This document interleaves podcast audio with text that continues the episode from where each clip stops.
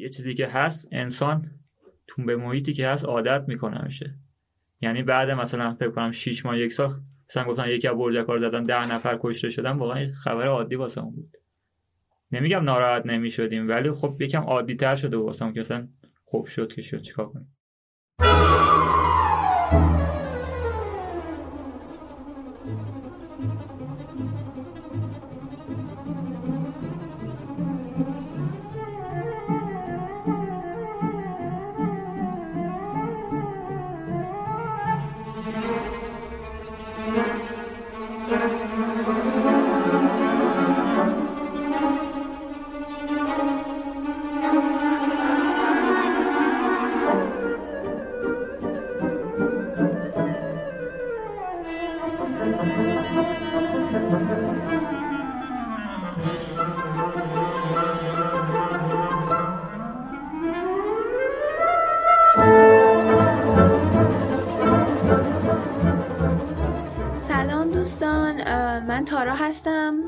میزبان پادکست دقایق. خیلی خوبه که دوباره می‌تونم بیشتر براتون اپیزود درست کنم. خیلی درگیر بودم توی این چند ماه گذشته. این اپیزود من یک دوستی آوردم به نام سعید که قراره درباره سربازی حرف بزنه. در واقع تو مرزبانی خدمت می‌کرده و یه سری خاطرات و تجربه های متفاوتی داره. من خب خیلی دوست داشتم که درباره سربازی کلا یه اپیزود بسازم چون خب خیلی چیز مزخرفیه و واقعا دو سال از زندگی پسر رو می‌گیره و میسوزونه و هیچ مردشونم نمی‌کنه به کشورم هیچ خدمتی نمی‌کنن اینا. میرن هرز میپره و من واقعا خوشحالم که پسر نشدم. چرا دروغ بگم؟ سعی از رادیو ملامی اومده در ضمن. اگه شنیدید اگه به موسیقی علاقه مندید یه سر پیشنهاد می‌کنم که بزنید. سلام سعید خوبی؟ سلام مرسی. منم سلام عرض می‌کنم. خدمت مخاطبای پادکست دقایق در خدمت. یکم درباره رادیو ملامی اول توضیح بده برامون. رادیو ملامی سه سال پیش توسط خانم ملینای اخکر و میم آبدی پادکستش استارت زده شد. در مورد راک فارسی بود و کتاب آوازهای زیرزمین آقای ابراهیم نووی رو می‌خواستم به صورت پادکست در بیارم. ولی بعد یه مدت متوجه شدن که این کتاب یه ایرادایی داره یه نقص هایی داره و همین باعث شد باید خیلی از موزیسین توی سبک راک مصاحبه کنن که تو آینده سبک های دیگه هم بهش اضافه شد ولی من خودم پارسال به این تیم اضافه شدم و میشه گفت که این پادکست رو از حالت پادکست در آوردیم و تقریبا میشه گفت به صورت رسانه در آوردیم و یک رسانه موسیقی هستیم ما که موسیقی مستقل ایران رو پوشش میدیم.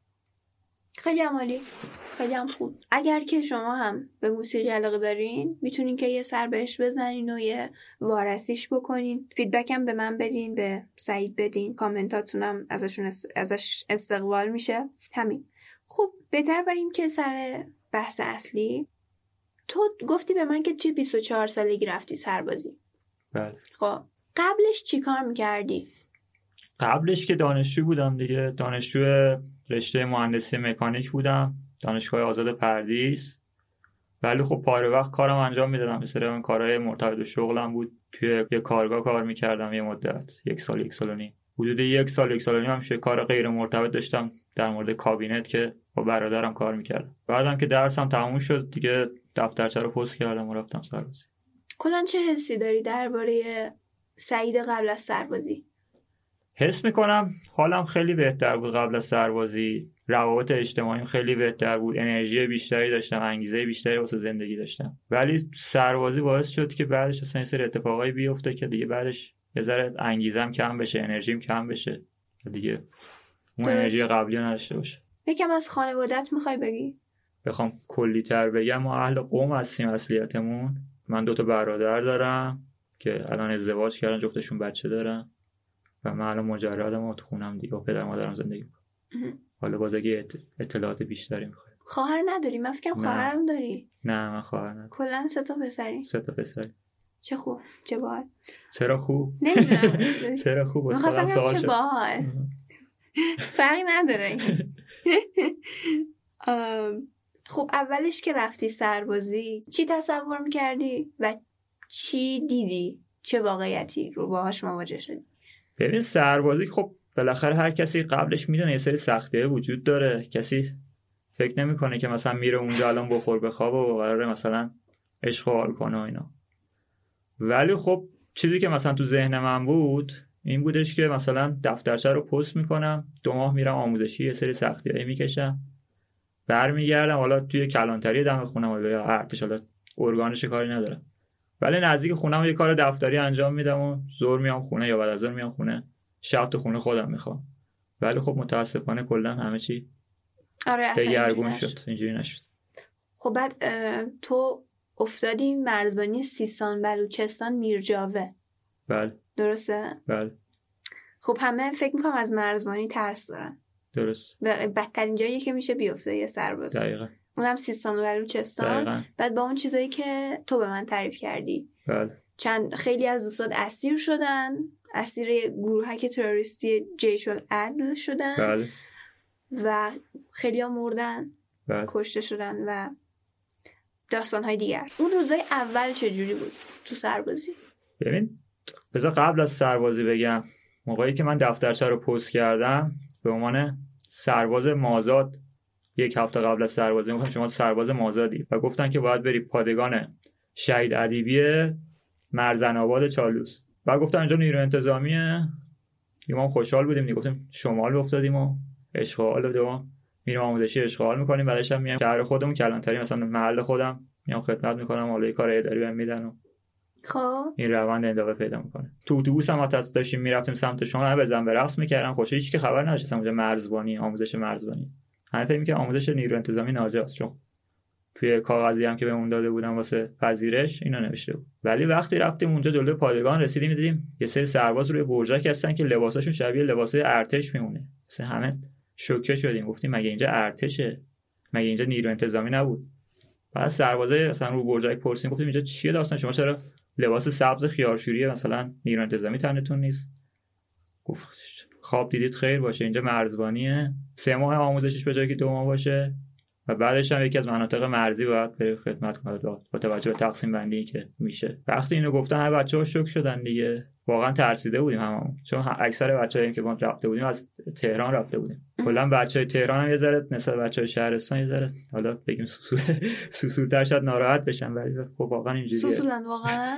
نسبت به بچهای شهرستان آره. حتی بازم تهران جاهای مختلف داره مثلا پایین شهر بری یه ذره مثلا فرق می‌کنه خاک سفید فرق جاهای مختلف داره ولی خب نسبت به بچه‌هایی که مثلا شهرستان مثلا یا توی روستای کوچیک زندگی کرده خب سختی کمتری کشیدن شاید رفاه بیشتری داشتن شاید باعث شده یه ذره مثلا آره طاقت سختی نداشته باشه پذیرشمون کردن و بعد اونجا حالا سرهنگ بود سرده بود سرهنگ بودش احتمال این گفتش که شما رو کی برش فرستاده اینجا؟ سرباز شما اضافه هستی. ما انقدر سرباز جا نداریم که. اینا که گفت یه ذره خوشحال شدیم. گفتن حالا یه امیدی هست که برمون گردن عقب و مثلا یه جا دیگه تقسیم کنن هیچ خلاصه شب اول که نه ناهاری به ما دادن نه شامی دادن. هیچ چیزی ندادن و گفتن برید تو نمازخونه بخوابید. چون مثلا سرباز اضافی هستید.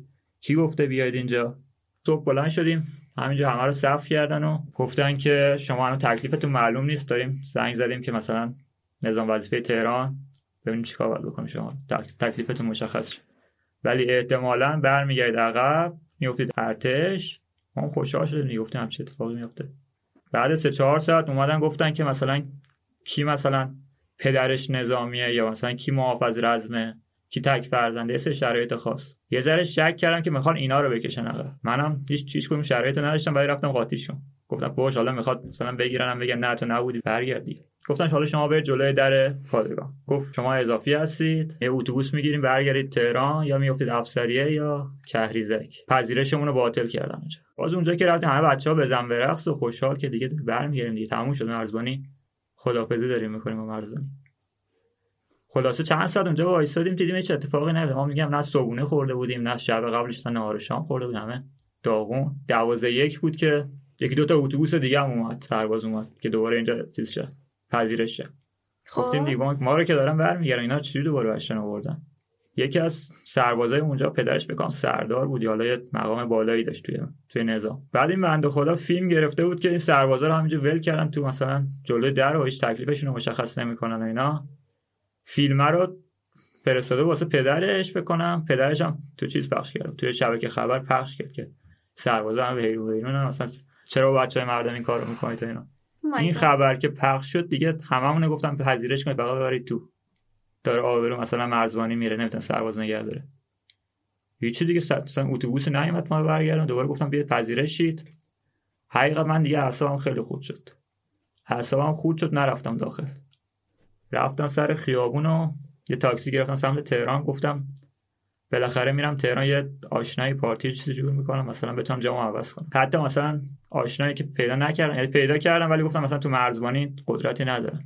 و اینکه رفتم دوباره نظام وظیفه گفتم واسه من سه ماه غیبت بزن ولی جامو عوض کن. من نمی‌خوام برم چه چیزم گفت اگه نری دیگه سه ماه دیگه هم بیای باز همونجا میافتی. فرق نمی‌کنه. سه ماه اضافه تر وقت خدمت کنی حالا اینکه من فکر کنم خودم فکر می‌کنم که دروغ گفتم به من ولی حالا دروغم نگفتن دیگه من چیز شدم دیگه قانش افتاد یا باید برم یا بی خیال سربازشم فرار کنم. که دیگه بعد دو سه روز تصمیم گرفتم برم دیگه. حالا هر چی شد شد دیگه. دوباره برگشتم شمال و اون سرنگی که اونجا بود گفت اگه یک ساعت دیگه دیرتر می اومدی شما قید چیز میخوردی اضافه خدمت میخوردی. یه سری سربازا هم که اونجا بودن تو اون دو سه روز و چون جا نبود فرستاده بودن اصلاندوز اردبیل. ولی واسه من گفتن یه جا هست تو هم اینجا بیا خدمت کن. رفتم داخل و دیگه همه چی شروع شد و سه ماه آموزش مرزبانی دیدم اونجا. سختی خیلی زیادی داشت دیگه. واقعا فهم از نظر جسمی هم از نظر روحی به اون فشار می آوردن بعد خود بچه ها مثلا یکی اشتباهی می‌کرد همه رو تنبیه می‌کردن که این مثلا اشتباه اصلا همچه قانونی. ولی تنها حسنی که فکر می‌کنم مثلا آموزشیم داشت توی شمال این بود که چهار طرف رو نگاه می‌کردی جنگل بود و این یه ذره حسمون رو بهتر می‌کرد تا زمانی که رفتم سیستان بلوچستان. که رفتی سیستان بلوچستان میرجا به خدمت کنی؟ گفتی به من که یه سری مشکلاتی داشتی. درسته. یکم از اینا بگو. ببین مشکلات که خیلی زیاد بود اونجا. چون کلا علاوه مثلا بر سربازی که مثلا اونجا انجام میده خود مردم اونجا مشکلات زیادی دارن. کار نیست رفاه خیلی رفاه نیست اصلا. بعد چون مثلا اقلیت مذهبی اهل سنتن خیلی بهشون فشار میارن. دلیل اینکه مثلا خیلی هم میرن تو گروه های تروریستی یا قاچاق مواد شاید همین باشه به نظرم. مشکلاتی که تو خود مثلا جو سربازی بود مشکلات مختلفی بود. یکی مثلا گوشیمون ازمون می‌گرفتن. اما اول مثلا دو دشمن هیچ گوشی نداشتی. یه چند تا تلفن کارتی بود که اونم همیشه خراب بود. بعد آب آشامیدنی نداشتیم ما. قابل آشامیدن نبود. ولی؟ مجبور بودیم بخوریم. اوه. پریدم از در ببخشید. خواهش می‌کنم. چطور میشه که آب آشامیدنی نداشتین؟ اونجا کلا آب آشامیدنی خودشون لوله کشی هم نداشتی. چیکار می‌کردن. خود مردم اونجا شاید آب معدنی می‌خورن نمی‌دونم. شاید یه سریشون واقعا نه که تو روستا هستن آب آشامیدنی ندارن واقعا. نه چیزا رو میگم. مافوقاتونو. اونا آب معدنی می‌گرفتن بیرون. می‌گرفتن. برای برای خودشون می‌گرفت بس شما باید آب آب اونجا رو می‌خورن الله اکبر. خب دیگه چی؟ بعد آبش مشکل داشت غذاش مثلا خیلی از غذا اصلا قابل خوردن نبود.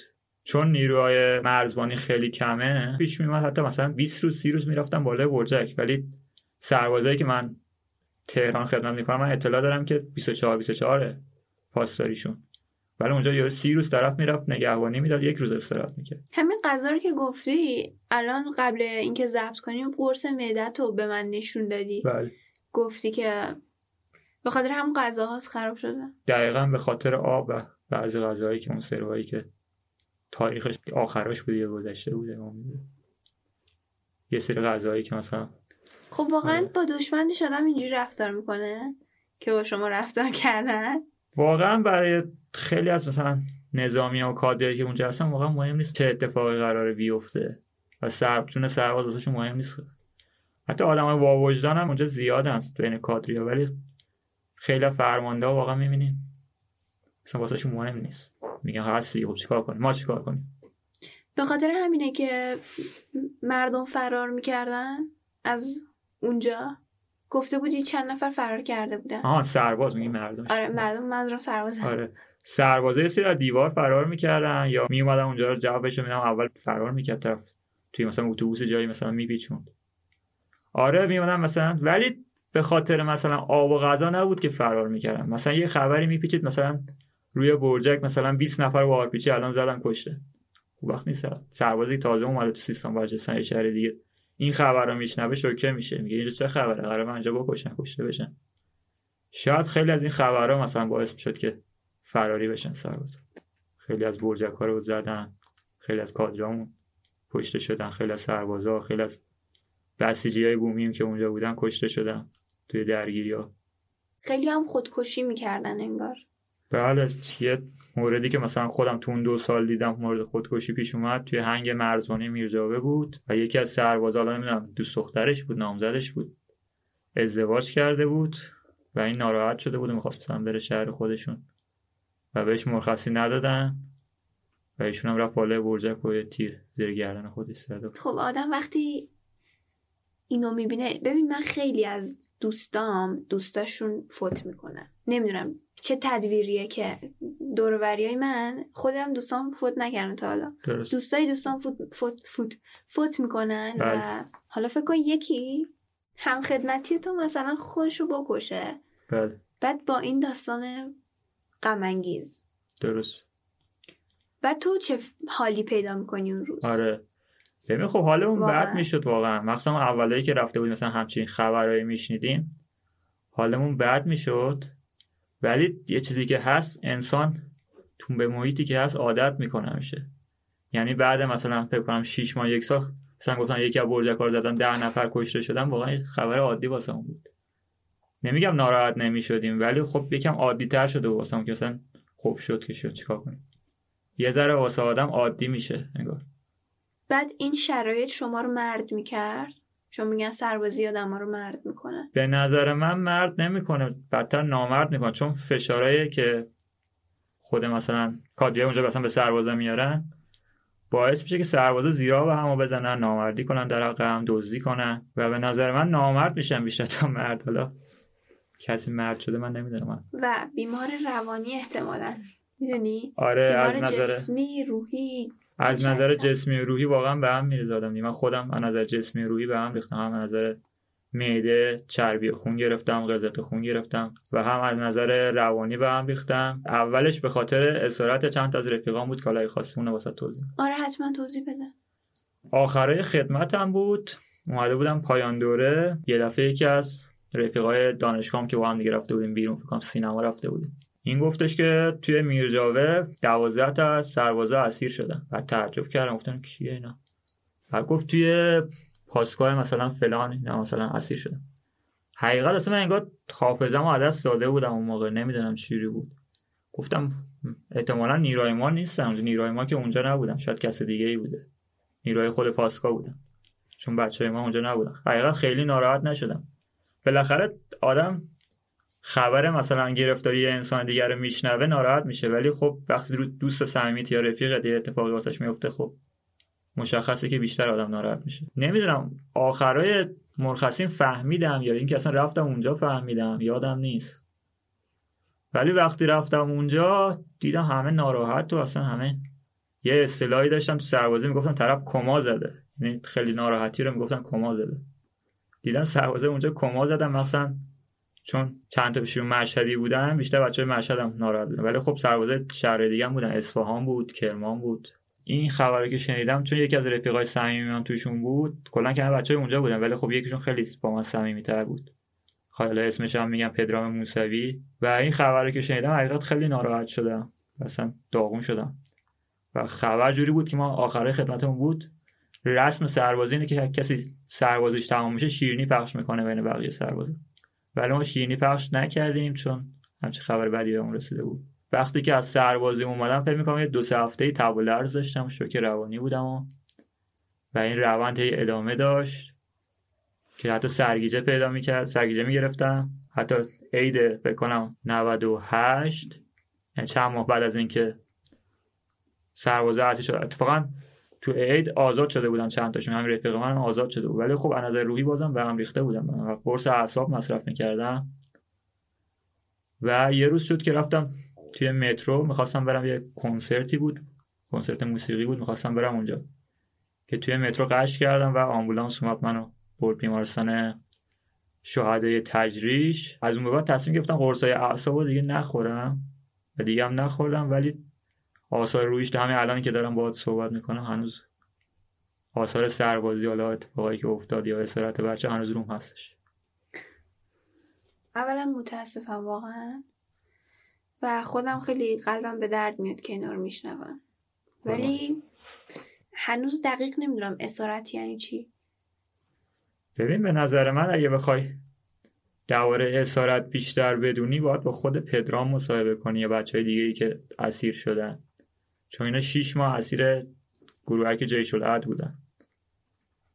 ولی خب منم واقعا نمی‌تونم درک کنم ولی فکر می‌کنم شکنجای جسمی و رویی که بهشون می‌دادن واقعا دردناک بوده. حالا لحظه های خوش اصلا داشتی تو سربازی این همه بدیاشو گفتی؟ ببین لحظه های خوش اینجوری بهت بگم که وقتی فشار روانی رومون زیاد می‌شد پیش میومد مثلا بچه ها موقع چون چیزم که نداشتیم. نه گوشی داشتیم نه مثلا کامپیوتری داشتیم نه ماهواره داشتیم یه تلویزیون داشتیم. یه کانال بودم کدوم کانال بود؟ که شبکه تلویزیون بود. 24 ساعته موزیک پخش می‌کنه و بچه ها اونو مثلا میذاشتن بزن به رقص می‌کردن یا مثلا دورم میخندیدیم می‌گفتیم مسخره بازی در همچین اتفاقات تو لحظه میافتاد. ولی خب مثلا یه خبر بعد میومد یه دوره باز دو هفته حالمون خراب بود یه هفته حالمون خراب تو گفتی که یکم وقت آزادم داشتی؟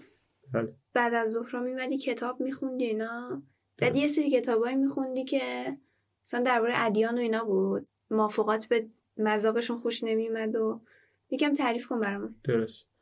ببین من یک ماه اول که کمین رو بودم حالا شاید خیلی از مخاطبا کمین ندونن اصلا چیه.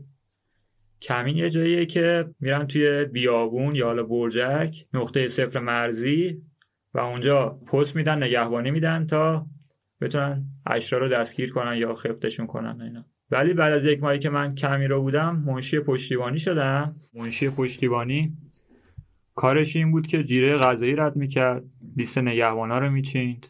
یه سری نامهای اداری انجام میدم صبح تا ظهر بود کارم. و بعد از ظهر که می‌شد وقتم آزادتر بود. و چون کلید دفتر رو داشتم می‌رفتم اونجا و کتاب میخوندم. بعد چند ماه که گذشت یه سری از بچه ها نظرشون به من جلب شد. حالا لطف داشتن یا چی بود نمی‌دونم. ولی خب بچه ها میمدم با هم صحبت می‌کردیم درباره مسائل مختلف. یه سری گفتگوهای داشتیم درباره موضوعات مختلف درباره موضوعات عرفانی موضوعات روانشناسی و اینا. کتابایی که من خودم میخوندم اونجا حالا خیلی دوره ادیان توی خود سربازی نمیخوندم. دوره و فلسفه فلسفی یا عرفان غربی یا کتابای مختلف. حتی شده رمان میخوندم. ولی خب یه سری بچه ها به ما حساس شده بودن چون این همچین موقعیتی نداشتن اونجا. فکر می‌کردم الان داریم مثلا تو دفتره چیکار می‌کنیم؟ مثلا شیطان پرستی ترویج می‌کنیم یا خون می‌خوریم تو دفتر.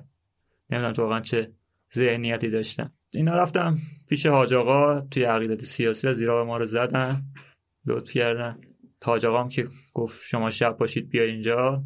واقعا شب شام غریبان بودش شب تاسوعا شب آشورا ببخشید. ما رفتیم اونجا و حاج آقا گفتش اگه سوالی دارید بپرسید من به سوالاتون جواب میدم ولی نباید ذهن بقیه سربازارم منحرف کنید. که ما گفتیم ما اصلا با بقیه سربازا صحبتی نمی کنیم و حرفی نداریم. بعد یه سری بچه ها سوال ازش پرسه بنده خدا گیت شد کلا. یه سری سوال درباره خداشناسی اینا پرسیدن.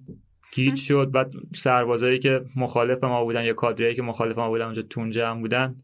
حتی واکنششون دادن چه سوالایی داره می‌پرسن و یا نمیان نمازشون رو بخونن تو نماز خونه اینجوری ذهن سربازا دارن منحرف می‌کنن. که دیگه با صحبت که کردیم با حاج آقا مشکل خاصی پیش نیومد و ما کار خودمون رو ادامه دادیم و نو خیلی جو مریضی داشته. هیچ یادتون نمی‌دادن؟ دادنتون کمین که با اشرار مقابله کنید. دقیقا همینجوری چون آموزش های درستی هم که واسه همون کار نظامی هم بود به ما داده نمی‌شد. و این جو مریض هم خود مثلا فرمانده ها اونجا وجود می دیگه. خود کادریا. اصلا آموزش نظامی رو ول کن. بعد حالا می اومدن به عقیده های شما هم گیر می‌دادن. مشکلات جنسی هم اونجا خیلی بوده. ببین یکم می‌خوام از ماجراهای چون خودت به من گفتی گفتی که یه سری تجاوز انگار بوده و خب همه همو انگوش می‌کردن اونجا. یکم از اینا درست. ببین وقتی 45 روز که محیط بسته باشی که همه پسرن و کلا جو سنگینیه و یه حریم خصوصی نداری وقتی اونجا.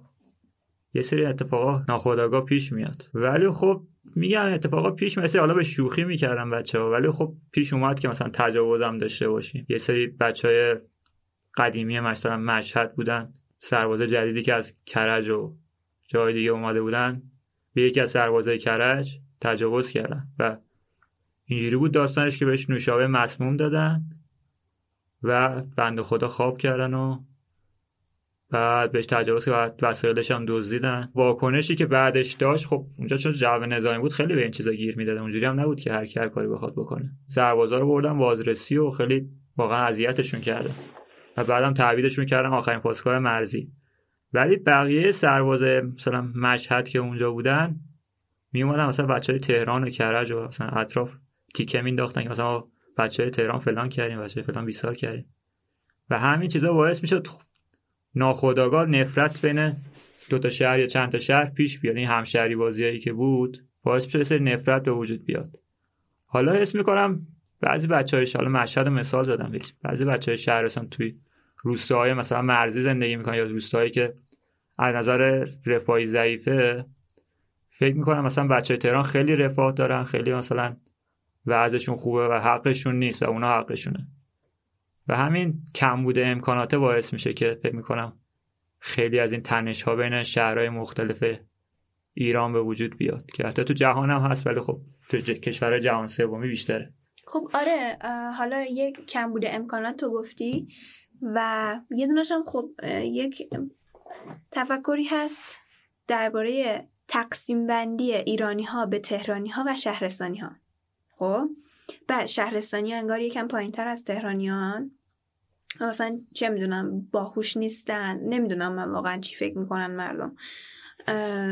یا یه همچین چیزایی. و خب این تبعیض رو حس می‌کنن دیگه مشهدی ها ما تهرانی نیستیم.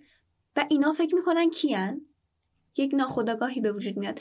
ولی واسه همون بحث تجاوز تو گفتی که آدم 45 روز. ببین چون اینو تو مدرسه یعنی من نمی‌فهمم. من از, از هر پسر می‌پرسم آقا شما هم مثلا تجاوز مجاوز توی راهنماییتون و دبیرستانتون مثلا بوده و اینا. میگن آره بوده چیزی نیستش که. بابا چی چیزی نیست؟ من نمی‌فهمم. یه, یه جوری که مثلا خب همینه دیگه. و انتظار وا انتظار داشتی چی باشه مثلا. آدم 45 روز بدون زن و دوست دختر رو نمی‌دونم فضای شخصی باشه. آیا دلیل میشه که باز مثلا بگیره به یکی تجاوز بکنه واقعا؟ ببین واقعا که دلیل نمیشه. ولی خب یه سه چیزایی که مثلا تو مدرسه هم داری میگی خب تو مدرسه ما هم بودش ولی 90 درصدش جو شوخی و فان داشت مثلا. ولی اینکه جدی تجاوز بشه من خودم تو مدرسه حداقل ندیده بودم. حالا تو سربازی چرا ولی تو مدرسه ندیده بودم. حالا من پرسیدم از سه تا پسر پرسیدم و مدرسه هایی جدا می‌رفتن. یکیشون گفتش که بابا یکی که یه بار اصلا توی همون حیات مدرسه یه جایی داشته مثلا می‌رفته پشت. می‌گفت توی اونجا قشنگ کارشو کرد با پسره. یعنی قلدر مدرسه مثلا ببخشید اینجوری میگم کشید پایین و مثلا راحت و بعدش هم خدافز مثلا هیچی هم نشده اینا. بعد اون یکی هم میگن آره مثلا ما دو سه مورد میشناختیم که تجاوز شده. حالا همون انگوش کردن هم مثلا کار بسیار ناپسندیه. آره ولی به شوخی بود دیگه. حالا خیلی جدی نبود جوه شوخی دارم پسر با ولی این که میگی تجاوز مثلا رفتن پشت مدرسه و اینا ما داریم توی کشور اسلامی زندگی می‌کنیم. حس می‌کنم یه ذره روی اتفاقا همجنس بازی و هم حتی همجنس گرایی که به نظر من فرق می‌کنه با هم اینا حساسن. و اینکه میگی هیچ واکنشی نشون مدیر مدرسه نازم هست یه ذره واسه من تعجب می‌کنم نمی‌دونم چی بوده داستانش. نه اینکه هیچ واکنشی نشون ندن. بچه ها رو گفتم. مثلا بچه ها می‌گفتن وای این اینجوری شده. باشه باشه. همین تموم شد رفت. مثلا اخراج کردن پسره رو اینا. همین که تو میگی خواب کردن طرف تو سربازی و تجاوز کردن دزدیدن بعدش هم وسایلشو. خب چی میگن؟ مجازات لوات توی ایران اسلامی مرگ دیگه. اعدامه. خب؟ تا جایی که من می‌دونم ها. کسی اگه اطلاعاتی داره بیاد تو کامنت ولی میگی که مثلا مردن اعدامشون کرد من نمیگم کسی رو اعدام کنیم ما درست. ولی خب میگم این کارم نکردن باشون دیگه. نه چون دلیلش این بود که اون سربازی که بهش تجاوز شده بالا نمی‌دونم. حالا نمیشه بگی پول تهمت بزنی. پول بهش دادن یا چه داستانی بینشون بود. این بود که رازیش کردن سربازایی که این کارو کرده بودن که مثلا رضایت بده. و چون این رضایت داد فکر می‌کنم چند روز بازداشت بودن اونجا بعدم تبعید شدن به آخرین پاسگاه مرزی. ولی اینکه زندانی واسهشون ببرن فکر نمی‌کنم. حالا اعدام که حالا چیز خیلی سخت اصلا فکر نمی کنم که چیزی هم لازم بوده باشه بین اون قربانی و این متجاوز نه تجاوزگرا متجاوزین. تجاوزگران. بین این متجاوزین مثلا بوده باشه و اینا. چون که خب می‌بینیم مثلا توی ایران قدیم هم خب مثلا خیلی از شاه یه بچه یه پسر بچه داشتن. نمی‌دونم بعدا خاجش می‌کردن یا حالا هرچی یه پسر بچه داشتن همون جلو دستشون بعد همه هم می‌دونستن مثلا این این دوتا با هم انا این دوتا با هم یه کارایی دارن و اینا. بعد یارو هم کلی اونجا حرم سرا اینا هم داشته و این هم داشته و قربونه اینم می‌رفته کلی و اینا مثلا شوگرلدیش بوده. ولی می‌دونی همه خیلی می‌گفتن شاهه مثلا هر کاری می‌تونه بکنه. بعد یارو مسلمونم بوده. و خیلی تناقض عجیبیه. بعد حالا مثلا اون اومده اومده رسیده به اینجا دیگه. یعنی خیلی جالبه. بعد مثل نقل و نبات مخصوصا توی پسرها همجوره ریخته. ببین بالاخره بوده تو طول تاریخ تا مثلا 42 سالی که مثلا این سیستم بوده که مثلا اعدام کنن طرفو. ولی به نظر من خیلی وقتا اثبات نمیشه این قضیه. چون اثبات کردن سخته. بگم دلالی که مثلا به نتیجه نمی‌رسه حتی من تجاوز مثلا پسر به دخترم شنیدم که مثلا نتونسته طرف اثبات کنه. ببین اصلا موضوع اثباتش نیست. موضوع اینه که فرهنگ اینو پذیرفته کاملا. درست. اصلا کار به دادگاه نمی‌کشه. اصلا تو همونجا حل میشه. می‌دونی؟ حل, حل این که میگم حل میشه منظورم این نیست که مثلا همه چی به خوبی و خوشی تموم میشه. این یعنی دیگه صحبت نمیشه دربارش میگن که خب این مسئله عادیه. قبول دارم آره. آره. خیلی جالبه. همین می‌خواستم اشاره کنم فقط آره بردای سردم میاد می‌دونم نمی‌دونی.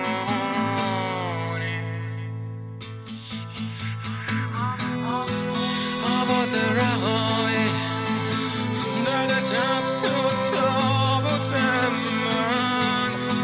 رخبت بهاری.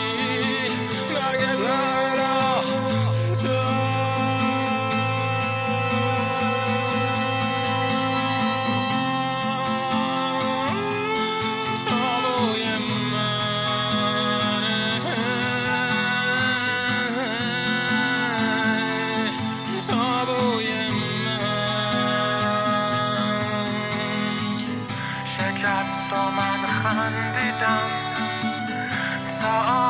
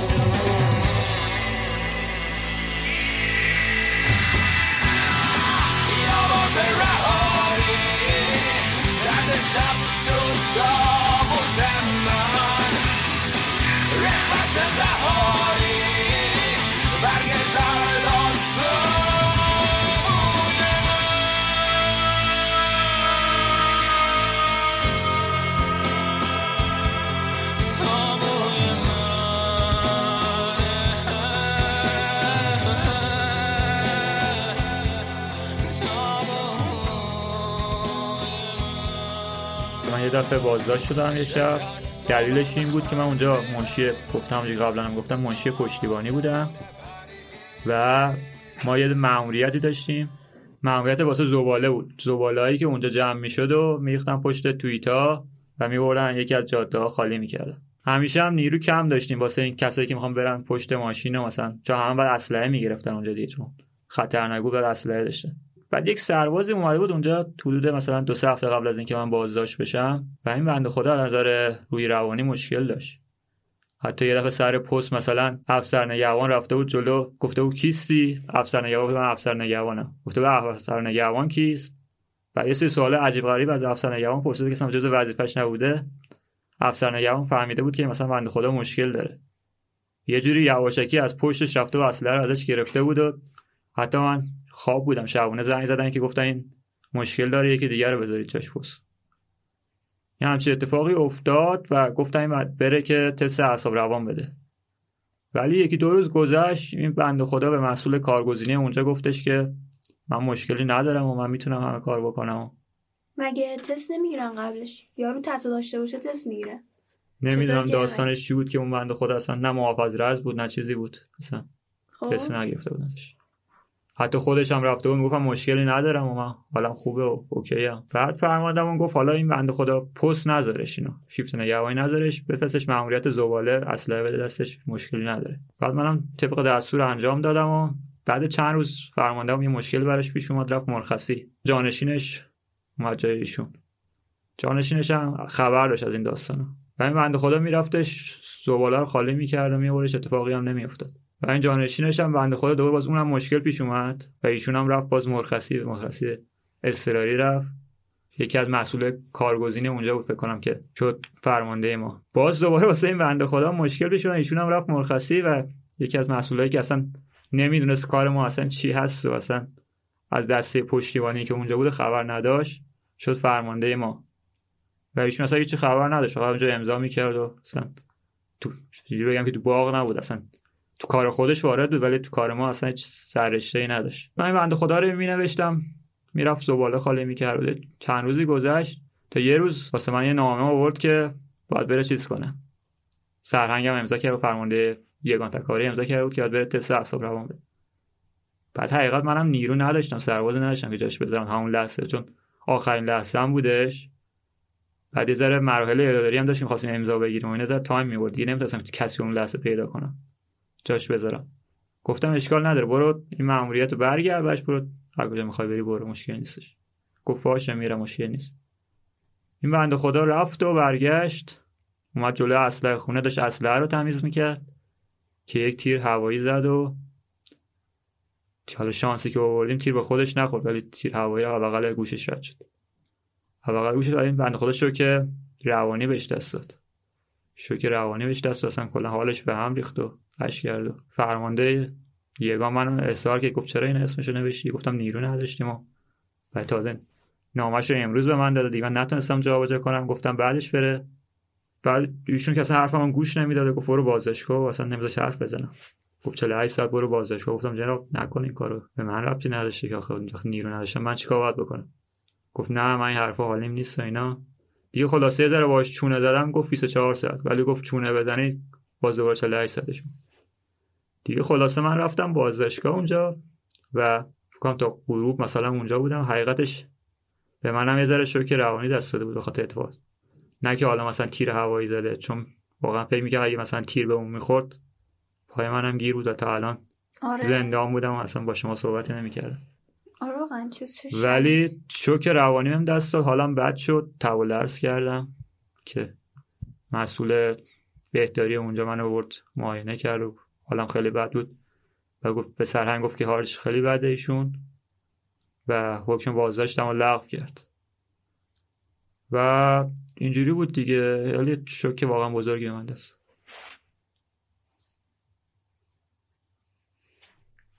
نه الان من دارم هضم می‌کنم این چیزا. رسمی که به سوتی دادم نه فکر که- می‌کنی چه سوتی دادم نه سود دیگه ادیت می‌کنیم درباره درگیری های مرزی چیزی بیشتر از این می‌خواستی بگی؟ ببین درگیری ها که اتفاق می افتاد و متاسفانه بیشترم تلفات از ما گرفته می‌شد تا نیروهای دشمن حالا بگیم حالا دشمنی که ما نداشتیم اونجا دشمنی پیش اومده بود. به دلیل اتفاقاتی که حالا نمی‌خوام واردش بشم. دشمن کی بود؟ دشمن یه سری قاچاقچی مواد. قاچاقچی مواد به نظر من کارشون واقعا اشتباهه. ولی خب باید بررسی بشه که چرا طرف میره سراغ قاچاق مواد. یا اونی که مثلا گروه اگه تروریستی میره واسه چی باید بره گروه اگه تروریستی بشه؟ و اینا به خاطر کمبود رفاه اونجا کمبود شغل کمبود امکانات چون شغل نیست. باعث میشه به این سمت بره همچه اتفاقایی میافتاد دیگه. درگیر می‌شدیم. جنگ بود دیگه. دقیقا. چون با آرپیچی می آرپیچی شوخی نداره واقعا. دیگه آرپیچی بزنه طرف شانسی واسه زنده موندن نداره. یه سری درگیری ها پیش اومد. حالا مثلا چند تا نمونهشو می‌تونم بگم. حالا خیلی کلی. یه درگیری بود که یکی از برجک ها رو با آرپیچی زدن. اومدن جلو که مثلا برجک اسلحه های همون برجک رو بگیرن و برجک های بغلی رو تصرف کنن. یکی از سردارای ما اونجا بود توی پاسگاه بودش اون شب چون خبر داشت از این عملیات چون بین اونا جاسوس داشتن. ایشون حضور داشت و به برجک بغلی دستور داد که برن کمک اون برجکی که داره سقوط می‌کنه. بعد یکی از رفیقای ما هم که سرباز بود اونجا بودش. کل نیروهایی که اونجا بود حالا سرباز و کادری و بسیجی بومی که اونجا بودن این دستور بهشون داده میشه که از برجک خارج بشن و برن کمک برجک بغلی. یعنی همه توی برجک جمع بشن؟ جمع بشن برن به سمت برجک بغلی دیگه. خب. نفوذ چیز کنن حمله کنن به گروهک و این اتفاق افتاد داشتن می‌رفتن که همین سربازی که دوست ما هستش متوجه میشه که جلیقه ضد گلوله‌شو جا گذاشته توی برجک و چون تاریک بوده میره اونجا پیدا کنه جلیقه رو ولی متاسفانه چون تاریک بوده پیدا نمی‌کنه. و هی داشته میگشته. و نیروهایی که اونجا بودن گفتن بابا این ولش کن دیگه. ما رو اسیر کرده الان اون برجک سقوط می‌کنه. ولش کن خودمون بریم. و اینا خودشون میرن جلو و این حرفایی که دارم می‌زنم چیزی نیست که دیده باشم و شنیده هامه و بیسیمای مرزی جوریه که تو برجک های بغلی و پاسکای بغلی هم میره. و یه سری دیگه از بچه ها تعریف می‌کردن که توی بیسیم دست بیس توی بیسیم سردار دستور داده که منور بزن یه چیزی که اونجا روشن بشه توی کویر که بتونن ببینن. دشمن رو باید بتونن ببینن بعد نیروهایی که اونجا بودن میگن سردار اگه ما منور بزنیم اینا اونا ما رو می‌بینن. فرقی نمی‌کنه. و اونا زودتر به ما حمله می‌کنن و می‌زنن ما رو. و سردار میگه که این دستور نظامیه باید عمل کنید و و دقیقا همون لحظه ای که منوری حالا اون وسیله که باش نورانی می‌کردن روشن می‌کنن گروهک می‌بینه این نیروها رو و همه رو میبنده به رگبار رو. متاسفانه همشون هم کشته شده. یه داستان بود. یه داستان دیگه داشتیم. اینکه یکی از کادریامون آقای شهید معصومی نژاد که با قاچاقچی مواد درگیر شدن قاچاقچی مواد فرار می‌کنن بهشون دستور داده میشه که بره ماشین رو برداره ماشین قاچاق مواد رو و بیاره. حالا توی کبیر شاید خیلی ندونن داستان چیه. اونجا خیلی واقعا تاریکه رو نمی‌بینه. اتفاقی که اونجا افتاد ایشون تیربارون شد و حالا داستانهایی که بعدش پیش اومد مثلا می‌گفتن نیروهای خودی ممکنه زده باشه. و حتی فرمانده ما چند وقت بازداشت بود فرمانده ای که دستور داده بود. و ایشون تیربارون شد دیگه. حالا کسی تو اون تاریکی نمی‌دونه واقعا کی به ایشون تیر زد ولی تیربارون شد شهید شد و اتفاقا آدم خیلی خوبی هم بودش. یکی این داستان بود یکی داستان آخری که می‌خواستم تعریف کنم. داستان یه برجک بود که اونم با آرپیچی زدن و اکثر نیروها کشتشن. یکی از سربازا زنده مونده بود و داشت با اینا میجنگید در واقع. پله های برجک رو خراب کرده بودن نیرو گروه که و ایشون داشت هنوز مبارزه می‌کرد و داشت هم اونا نمی‌تونستن بیان وارد برجک بشن هم این داشت مقاومت می‌کرد. ولی هنوز زنده مونده اونا می‌خواستن بیان داخل که بتونن سلاح رو غارت کنن. ولی ایشون مقاومت کرد و تونستش که برجک رو حفظ کنه. البته ببینید چیزایی که مثلا میگن یارو مثلا قهرمان ملی و اینا مثلا طرف اون لحظه داشته تو بیسیم که صحبت می‌کرده فوش می‌داده به نیروهایی که کمکی. که چرا نمیاید کمکه؟ چیزی که حالا من بچه‌ای که میگن باز اونجا مثلا تو بیسیمو میشنیدن شونوت می‌کردن و بعد از اینکه چند تا فوش میده بیسیمو کلا قطع می‌کنن تو مرز. ولی به هر حال نیرو کمکی بهشون می‌رسه و می‌تونه برجک رو نجات بده. حالا خاطرهایی خودش؟ اون سرباز بله زنده موندش. حتی فکر کنم مصاحبه شد باش. جای رسمی. بعد یه سوال بپرسم. بله. چون من هیچ ایده ای از این چیزا ندارم دیگه خب. بله. اگر برجک سقوط می‌کرد میومدن توی پاسگاه شما بعد همتون رو میکشتن احتمالا؟ ببین اونا دنبال کشتن بودن به هر حال ولی بیشتر دنبال بودن که سلاح ها رو بتونن بردن چون ارزش زیادی داره واسه شون سلاح و اینکه بتونن اسیر کنن سربازا رو. که همچه اتفاقی هم میگم افتادش. بعد چرا اسیر می‌کنن به جای اینکه بکشن؟ بتونن چیز داشته باشن دیگه آتو داشته باشن. چون. خودشون هم یه سری نیرو دارن توی زندان ایران که بتونن مبادله کنن سربازا رو با نیروهای خودشون بتونن نیروهای خودشون رو آزاد کنن. که فکر نمی‌کنم. حالا من شاید هم اتفاق افتاده باشه من اطلاع ندارم و فکر نمی‌کنم دولت همکاری کنه باشه مثلا نیرو معاوضه کنه. این اسیرای ما هم که آزاد شدن بعد 6 ماه اینا رو پلیس پاکستان باشون درگیر شد توی پاکستان و آزاد که وقت خود حالا سیستم من. حالا جایی که من می‌دونم فکر نمی‌کنم کار خاصی کرده باشه. درست. یکم میترسم با اونایی که اتفاقات مهیب رو از سر گذروندن صحبت کنم و مصاحبه کنم. چند وقت پیش یه دوستی به من گفتش که می‌تونم من واسه اپیزود مادر پدرها و بچه ها حالا نمی... شنیدی دیگه بله. همه پادکست هم شنیده بله. بودی به من پیام داد و گفت من می‌تونم یکی و مثلا چند نفر رو بهت معرفی کنم که مثلا اینا مادر پدرشون معتاد بودن از پادکست پاک زیستن بود اگر گوش ندادین نه اینم. آره اینم می‌تونین گوش بدین و خب مثلا من چی بگم به کسی که مادر پدرش معتاد بوده بعد این همه اعتماد به نفسش اومده پایین. نمی‌دونم. این همه ضربه روحی خورده ضربه جسمی خورده. بعد مثلا مامانش ولش می‌کرده مامانش گدایی می‌کرده این آبروش رفته پیش همه. پیش خانواده شوهرش مثلا یا من واقعا هیچ حرفی ندارم به این آدم بزنم. من واقعا خجالت می‌کشم جلوش بشینم. نمی‌دونم چرا. تو هم می‌گفتی که خجالت نداری که تو یه زندگی داشتی اونم یه زندگی داشته بالاخره. آره ولی آم، نمی‌دونم من به خاطر اینه که انقدر ناراحت میشم. بعد تو که اینا رو اینا رو که الان داری تعریف می‌کنی من بازم ناراحت میشم. و خب میگم من ناراحت میشم فقط ولی تو اینا رو تجربه کردی. اون یه چیز. دیگه است. بعد از اینه که خجالت می‌کشم. بیشتر. حالا به نظر من مقایسه کردن درست نیست. هر کسی مشکلات زندگی خودشو داره. نباید افراد با هم مقایسه کرد. چون توی مکان و زمانهای متفاوتی زندگی کردن به نظر من مقایسه درست نیست. و هر کسی رو با توجه به امکاناتی که داشته و شرایطی که داشته باید سنجید آره صد درصد همینه. حالا اگه حرف آخری داری که بزنی الان وقتشه. من برای کسایی که می‌خوان تازه دفترچه رو پست کنن نمی‌تونم بگم که برید سربازی نمی‌تونم بگم نرید سربازی. ولی به نظر من شرایط رو بسنجم. فکر نکنن الان دفترچه رو پست می‌کنن مثلا دو ماه میرن آموزشی حالا یه سختیایی داره. همه هم می‌دونن. بعدش مثلا میفتن نزدیک خونهشون. حالا طرف مثلا مدرک لیسانس داره یا فوق لیسانس داره میفته کار اداری انجام میده.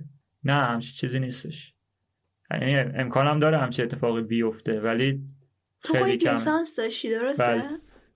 ولی میگم احتمال داره مثلا بره مرزبانی یا یه جایی که واقعا سخته. چون من یکی از رفیقام مثلا با فوق لیسانس افتاده توی راهنمای رانندگی. اشتباه نگم توی راهنمای رانندگی. تو خیابون وای میسه 16 ساعت ایشون شیف میده تو خیابون و حالا جریمه می‌کنه مثلا بقیه رو. و با فوق لیسانس طرف 16 ساعت وای میسه تو خیابون. جمعه ها باید بره. مرخصیش کمه. شاید من به اون نتونم بگم که سربازی سختی کم چون واقعا کارش سخته. یعنی منظورم اینه که فکر نکنم مثلا طرف لیسانس دارم فوق لیسانس دارم دکترا دارم حالا مثلا سربازی رو وضعم خوبه. آره. شرایط رو بسنجه ببین اگه مثلا می‌تونه اتفاقایی که واسش میفته و عواقبی که بعدش داره رو تحمل کنه با- می‌تونه بره سربازی. خب برای این کار من تا جایی که خودم اطلاع دارم دوروبریام این کار رو می‌کنن. یا تا دکترا ادامه میره همینجوری می‌خونن و یا اینکه همشون دارن آلمانی می‌خونن الان. خب چون آلمان خب دانشگاهاش به زبان آلمانی شهریه نداره. شهریهش صفر خیلی راحت مثلا خیلی هم راحت البته نه ولی بالاخره این یه امیدیه توشون. آلمانی بخونیم خدا خدا کمک کن یک پذیرش بگیریم اپلای کنیم بریم آلمان. دیگه تو ایران سربازی نیفتیم. یا چیکار دیگه میشه کرد؟ که نمی‌دونم من دقیقا. یعنی بعد اینکه مثلا درسشون تمام شد نباید بیان برن سربازی چرا دیگه؟ بالاخره بازم باید بیان برن. می‌دونی ولی به قولی مثلا آدم که دکتر باشه جایگاهش فرق می‌کنه با کسی که مثلا دیپلم دیگه. ببین کلیتش اینجوریه ولی بازم یه چیز مثلا مطلق و صد درصدی نیست. طرف این اصلا با دکترا داره حالا یه کار معمولی بهش دادن مثلا توی سربازی کار معمولی که میگم مثلا طرف میره بالای برجک مثلا سی روز پست میده یا میره کمین. جونش در خطره خب. چیز معمولی نیستش. و هر چیزی که جونت در خطره. یا فشار جسمی خیلی زیادی بهت وارد میشه کم بوده خواب داری اونایی که نگهبانی زیاد میدن. ولی اونجوری نیست که بگی الان مثلا دکترا داری چون بچه تهرانی میفتی تهران یا بچه اصفهانی میفتی اصفهان. امکان داره یه شهر دور افتاده بیفتی مرزبانی بیفتی. ببین آخه یک بحثی هم هست. اینکه خب اگه دفترچه پایان خدمت نداشته باشی کارت پایان خدمت. کارت پایین خدمت. کارت پایان خدمت نداشته باشی خب نمی‌تونی ام، استخدام هیچ شرکتی بشی.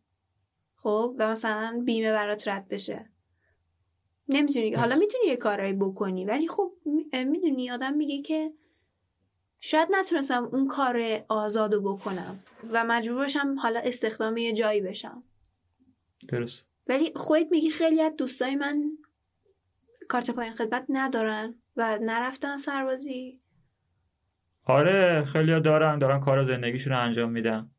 و اینکه استخدام دولتی واقعا به نظر من چیزی نیست که مثلا بدون پارتی و آشنا بتونی بری یه جایی استخدام بشی. واقعا یه سری جاها سخت می‌گیرن. همون استخدام ولی یه جای خصوصی آره خب مثلا میگه کارت پایان خدمت بخواد. ولی حقیقت من بعد سربازی خیلی به دردم نخورده کارچه کارم بیشتر آزاد بوده خیلی کارت به درد من نخورده یعنی اون زجری که بابتش کشیدم واقعا. نمیارزیده آفرین نمیارزیده. درست.